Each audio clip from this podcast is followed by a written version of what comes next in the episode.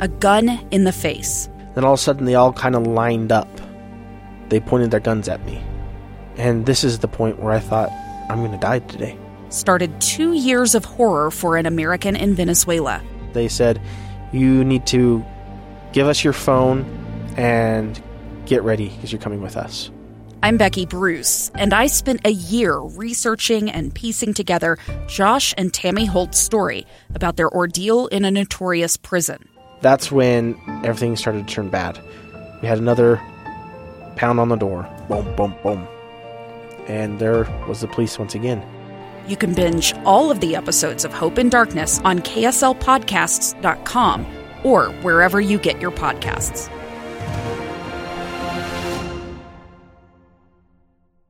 Utah's best athletes count on flexibility, speed, strength. And the Jazz pick up their 22nd assist. So they count on University of Utah Health. Real Soleil puts this game away. And so can you. Leading doctors, a world-class environment, award-winning innovation, care to be great. 14 unanswered by the Utes. University of Utah Health, caring for Utah's best and yours. Schedule your appointment now at uofuhealth.org slash care to be great. Radio check. Loud and clear. KSL Sports and KSL Podcast present Mode Push, an American view of F1, starting now. And stop. He's making cut with his honestly. I'm gutted. I'm absolutely gutted. I enjoyed this so much. Thank you. Thank you.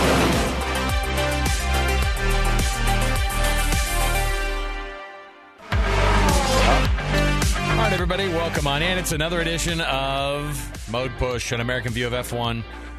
Alex Kirry, Dan Jimenez in the house as usual. We love bringing you this. Uh, it's a KSL Sports production, KSL podcast production, and man, we've got a lot to jump into here. First to my co-host, Dan Jimenez. How are you, man?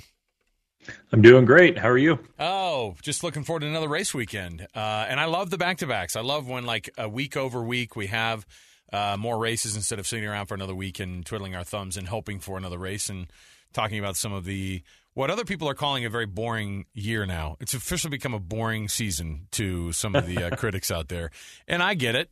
Um, I'm not a Max guy. I'm not a Red Bull guy necessarily. I do enjoy closer races than uh, you know than than not. So when the when the rain started coming down for that sprint race last weekend in Austria, I went yes. And, when, and there was that moment, and periodically people will take screenshots, you know. And when you had uh, Hulkenberg in second place for a good chunk of the, that part of the race, I was just going, please. I just, I was like willing for uh, Guenther Steiner to be second place and on the podium, you know, with those guys, and uh, and and of course, you know, it kind of evened out, but he still ended up in the points. So uh, the rain will bring different mixed results. We didn't get it for the actual race itself, uh, although I don't think we did. Yeah, uh, so. Nothing, No. nothing of note, but uh, Max Verstappen winning, I think, uh, his seventh of the season, ninth overall uh, for Red Bull out of the nine races, uh, or whatever it is, going back into next last year. They haven't lost a race uh, for a good chunk of time. And I don't know how good it is for the sport, but uh, at least we saw some fun midfield stuff going on last week in Austria. Yeah, the Red Bull dom- domination continues, but we had a sprint race that was like fantastic, which is might be the first one. Um, I can't think of another sprint race that was as exciting as this one, and the the the thing that was different about it was like you just said, the variability with the rain just kind of threw everything into uncertainty, and so like I think maybe the the lesson to take away from the weekend is that sprints can be awesome, but there needs to be like some element of strategy or pit stops happening in it. Because if it's dry, then it's just long enough to run the soft tires or the medium tires, and you don't have to pit. And like the race is decided after lap five or six, uh, the sprint race at least is decided after lap five or six. But throw in the wa- the rain, throw in the drying track, and you know the bets that I think George Russell was the first one to go from intermediates onto softs and then you had Hulkenberg do it as well. And I, I mean, it created a. I mean, the first five Tim laps were extremely exciting, like you said. Hulkenberg fighting up there in second, like making us all believe this is this is it. This is when he gets his first uh, podium. Uh, down to the last five laps with just the guys on soft tires on the dry line, just ripping up there like five, seven seconds faster per lap than Max was. it just made for a super entertaining race. And I think that going forward, they're going to have to think about sprints and what do we do to create more variability and actually create a pit stop in there. And uh, I think that that comes down to Pirelli and having to make different tires for sprints or something that just uh, that require a pit stop. But yeah, it was, it, I loved the format because Friday was exciting. We got a rainy qualifying Friday, made it feel like I was kicking my weekend off, getting to watch some of that, and then Saturday got to watch some fun racing action. It just it felt like a full weekend of of Formula One that uh, I really enjoyed, and, and, finally I was seeing the light at the end of the tunnel on how a sprint format could work. Uh, it certainly was fun in that sense.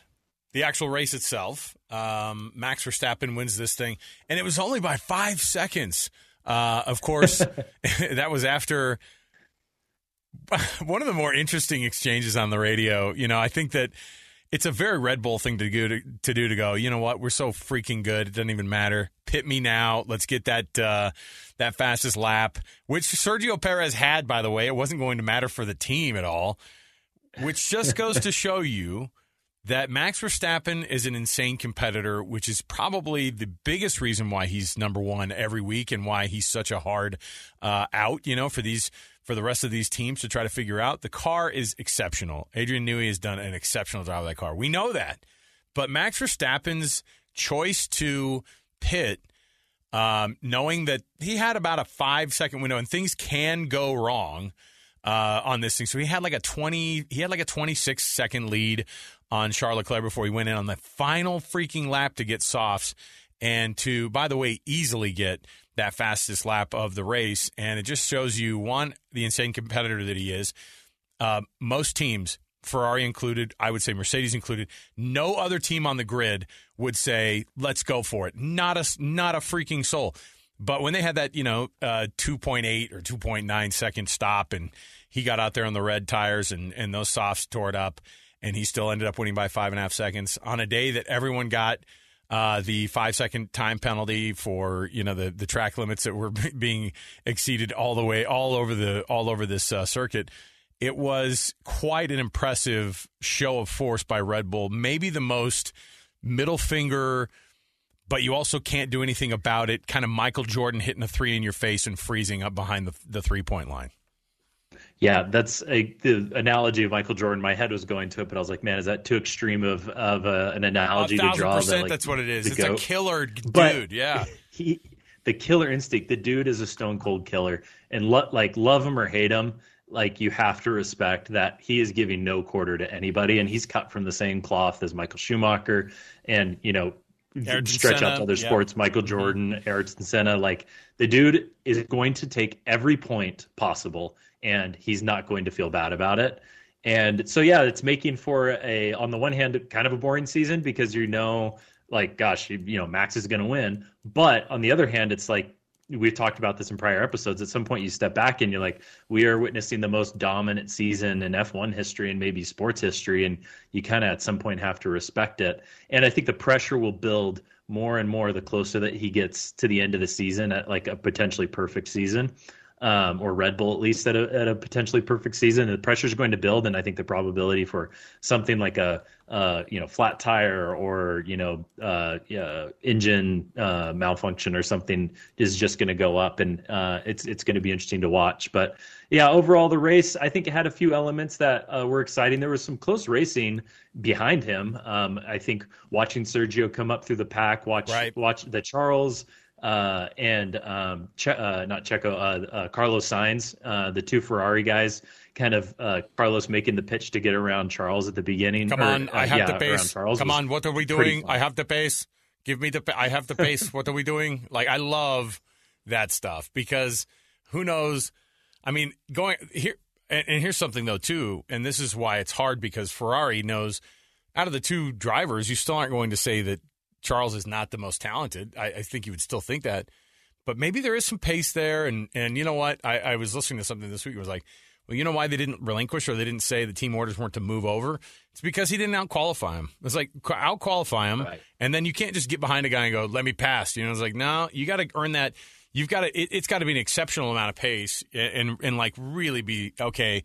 We're dumb if we don't let him by type of a deal. And you know, in the end, uh, Charles proved him wrong proved proved his team right by go, by finishing second still.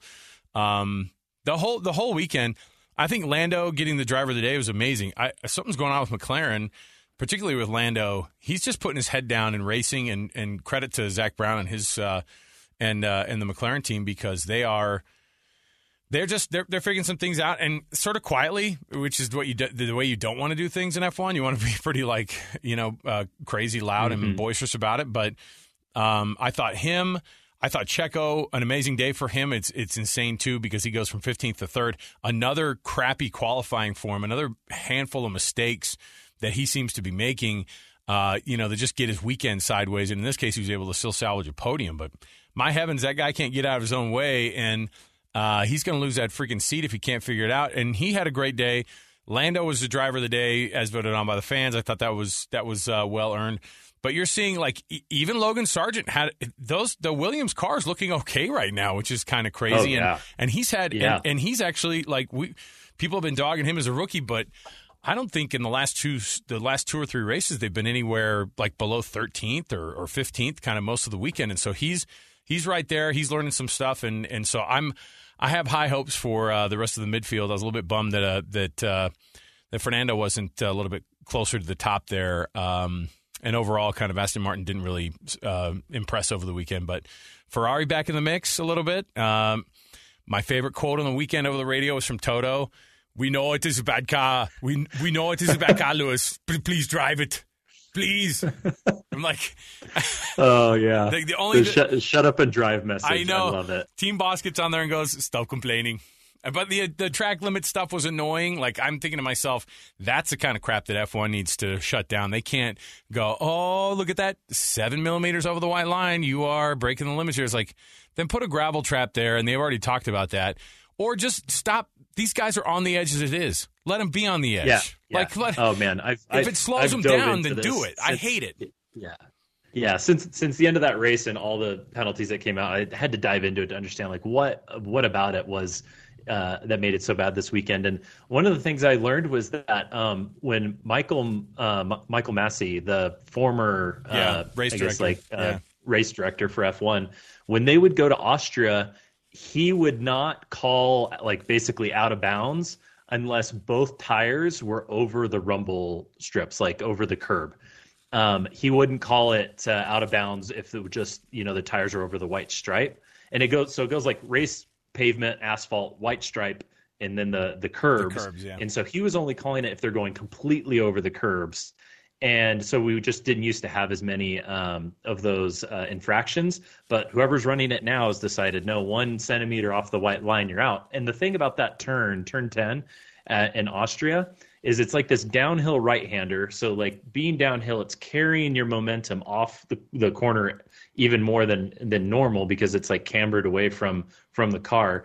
And there's a like a way that the drivers can drive it such that they straddle the curb but they actually don't hit the curb so it's kind of like as they approach it they already put their left tire over and then they have enough clearance to ride over the curb without actually rubbing and so in my mind i'm like okay I, like one solution here is just make the curb bigger. Like no one's going to actually hit that curb to try and gain speed because it'll upset the car too much. So make the curb such or like extend it further up the corner so that they can't actually enter or exit the corner without disrupting the car. So I feel like there's some physical things that can just be done to that particular corner that would have taken care of 90% of the issues. But it was hilarious to see um, Ocon get 30 seconds worth of penalties because he went over the white line 10 times. Uh, my thing is, is like, do you have to penalize a guy who goes over the the the, the sausage curb because – that is a natural like you're going to go slower if you hit that thing most of the time. I don't know if that's going to give you an advantage. And if you go all the way off the track and then try to regain, you know, position there, you obviously can't. You got to give it back or whatever. So I just don't know. I don't know. I'm not. I'm not as. I'm not as into the rule. I don't know the rule as well. I don't. I don't have as much, you know, of that background. But from just a pure watching it standpoint, and when everybody started getting five second penalties, it was coming up every two seconds. It almost looked like a malfunction of whatever their system was. You know, you go, oh, they keep putting up that everybody's got a five second penalty. That's totally wrong. You can't have 17 uh, five second penalties. Turns out you could, and it turns out that they did. And you know what's crazy is, is I don't think Max got one. Right? I know that he No, for his no. I guess you could just point to that as another like precision, masterful. Uh, because if somebody points at that and goes, "No, that's him not really kind of driving that much on the edge. That's how good the car is." Not true. The guy is uh, an insane, insanely precise driver, and if the car was, you know, he would he would be right on the edge if they allowed him to go over 10 millimeters. If there what if they weren't calling it, he would do it. I guarantee it. So there you go. The Austria GP is in the books, and uh, we're at a moment now where we get to uh, on a Friday here discuss a little bit of some of the FP1 and FP2 action. Can I just go over, if you please, Dan, as I'm looking at F1's uh, Twitter page? F1's Twitter page has the practice, the FP2 results. You ready for the uh, top eight? Yeah. Number one, Max Verstappen, not a shock. Behind him by two hundredths of a second is Carlos Sainz. Alex Albon third, Sergio Perez fourth, Logan Sargeant fifth, and they're all within a ha- all within a half second of each other. Lance Stroll sixth. Hulkenberg finds himself in every one of these spots. It seems like now in seventh, and then uh, Pierre Gasly in eighth, right there. There's your FP2 results from today from Silverstone. Uh, are we looking at? I know, I know that FP the, the the free practices don't matter that much. It all is about tomorrow. It all is about qualifying. But I love seeing that blue W in third and fifth right now, just in uh, FP2, and to have the pace right there, not to be a second and a half or three seconds off of uh, the Red Bull. That's pretty nice. Yeah, no, that Williams speed is real. I mean, they've been quick for the last couple weeks, and like you said, like Logan had his best race of the season last week. I was super impressed. He, he did get a five second penalty in the end that actually didn't end up dropping him a place, but he had a great clean race where he was running even in the points for a brief uh, moment. And yeah, uh, today that's, that's the big news coming out of the UK is how fast those guys are. And I think by FP2, you're actually starting to see people's true speed, uh, especially today in FP1. Everyone brought a ton of new upgrades, and so you saw a lot of people just out there with like the big aero rakes and all that stuff attached to their cars. Figuring so there was just out. a lot of data, yeah, data gathering and correlation happening. The F2, FP2 was like, okay, what do we got? And uh, yeah, Williams, uh, both of the cars in the top fives. It's so great to see. Let's, I mean, knock on wood, it continues because it would be great to see them become a, a con- very consistent midfield contender at least. Um, and yeah, maybe our boy Logan Sargeant has his best chance at a points finish this weekend. I was looking at some of these teams too. Alpine has made some uh, progress. Um, they feel like with even more upgrades that they're bringing to Silverstone. I heard uh, Otmar Szafnauer this uh, this week during an interview talking about how they do have more upgrades coming this week to Silverstone. I like the upgrades. I like not just throwing it out there like, "Oh, we've got some upgrades." And uh, and then nothing happens because we see that happen too, where teams go, "We're bringing this to this track," and it makes no difference. But we could see those make a difference. What makes Silverstone such a big race, aside from the fact that you have so many teams that are based in the UK that are racing at the quote unquote home track, you have obviously British drivers, you have kind of a, a place that people look at as one of these cathedrals of speed. You know, not not totally insane to think that uh, you know Monaco obviously is what it is, and but I think that Silverstone has as much of a history in the sport as kind of any other track that's right now on the grid. Yeah, I think that the teams target this one um, as a, a, place to bring a, a, lot of upgrades because it's it'll give you a good read on how uh, well they those upgrades are going to perform the rest of the year because it's a a track that has it's a very long track, it's a very long lap, um, and it uh, has some you know segments that are uh, slow and twisty, and some segments that are straight and fast and high downforce and so you can get a read of just kind of across the entire spectrum of what do you need out of the performance of a car, and it's a place that the teams have been going to very for a very long time. So they have a ton of data. The drivers are very familiar with it, and like you said, it's in the backyard. Like it's literally across the street from Aston Martin, and uh, so I think it's just a place that they all feel comfortable getting and gathering the data from. So that's where you want to bring your upgrades to, and uh, yeah, it's I think the um, the obviously Williams has brought some upgrades. Uh, McLaren uh, brought some upgrades last week that only to Lando's car. So now that Oscar has it as well this weekend, it's going to be interesting to see if he picks up the performance in the same way that Lando did last week. And then the big question mark for me is Mercedes. Like they stunk last week and they were not fast in practice today. So I think that there there might have been uh, a bit too much hype uh, coming out of Mercedes on what their upgrades were going to do for them because it's it hasn't really panned out last week and, and so far this week. So more of the same in terms of Red Bull dominance this weekend. Doesn't look like much of that's going to be uh, challenged. I've been surprised too. You tell me, reliability wise, is it just me, or are there fewer DNFs and fewer DNFs at the top? You know, maybe some guys put it in the wall, but I haven't seen a lot of engines blow up this year. Yeah, yeah. I mean, we had Hulkenberg had an engine issue last week, but that was the first one in recent memory. Eh, I mean, we went a lot of laps with no uh, no safety cars, and we've gone even longer without any red flags. Uh, and, and, so, yeah, it seems like reliability is up. Um, and I just the kind of the fake statistician in me thinks that the law of averages is going to bear down, and like we're going to see a string of DNFs. but uh, but maybe not. It's um it's interesting. It was one thing too is like we broke the streak last week of uh, Max leading every lap. I think he had gone 249 laps in the lead ever since I think the Miami GP. I think when he overtook Sergio in the Miami GP, he hadn't been in first for a single lap since then, which is just crazy to think about. Uh, but you know, Charles took the lead for 10 laps or whatever it was with the pit sequence that they had. Um, and so, yeah, maybe that's the first crack in the armor that we're starting to see. And I think that Ferrari is going to be super quick this weekend. Um, you know, hopefully Aston Martin can can pick it up, and uh, maybe we'll get surprised by uh, Williams as well. Dan, uh, a, a, wrap up of both uh, the Austrian GP and then kind of a look ahead uh, into qualifying tomorrow and then the race on Sunday at Silverstone. Another one in the books here. Uh, I don't know. What do you anticipate? Give us your dream podium for the weekend, and uh, and then we'll, we'll kind of go through there and end on that.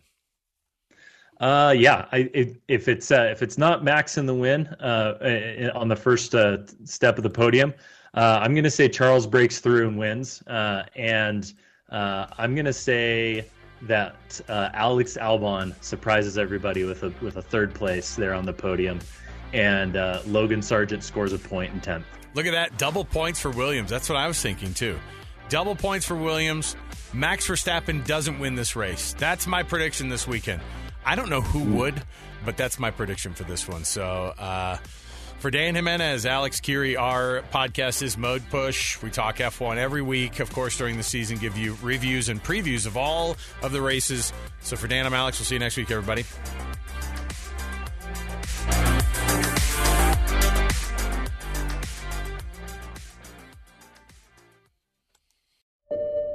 I'm Dave Cawley, investigative journalist and host of the podcast Cold. In October of 1985, a woman named Sheree Warren left work at a busy Salt Lake City office to meet her estranged husband at a downtown auto dealership. She never made it home. Sheree's car surfaced weeks later in Las Vegas. In the parking lot of a hotel casino. No one knows how it got there. Strange. It was strange. Both Sheree's estranged husband and her boyfriend raised suspicion for investigators. I kind of thought that he might have done something. But no arrests were ever made. In Cold Season 3, we dig into double lives, make new connections in the case, and examine the difficulty raised by reasonable doubt. We want answers just as much as anyone else. They have creeps like that now, too, so nothing's changed. That's the new Cold Season 3 The Search for Sheree, now available anywhere you get your podcasts.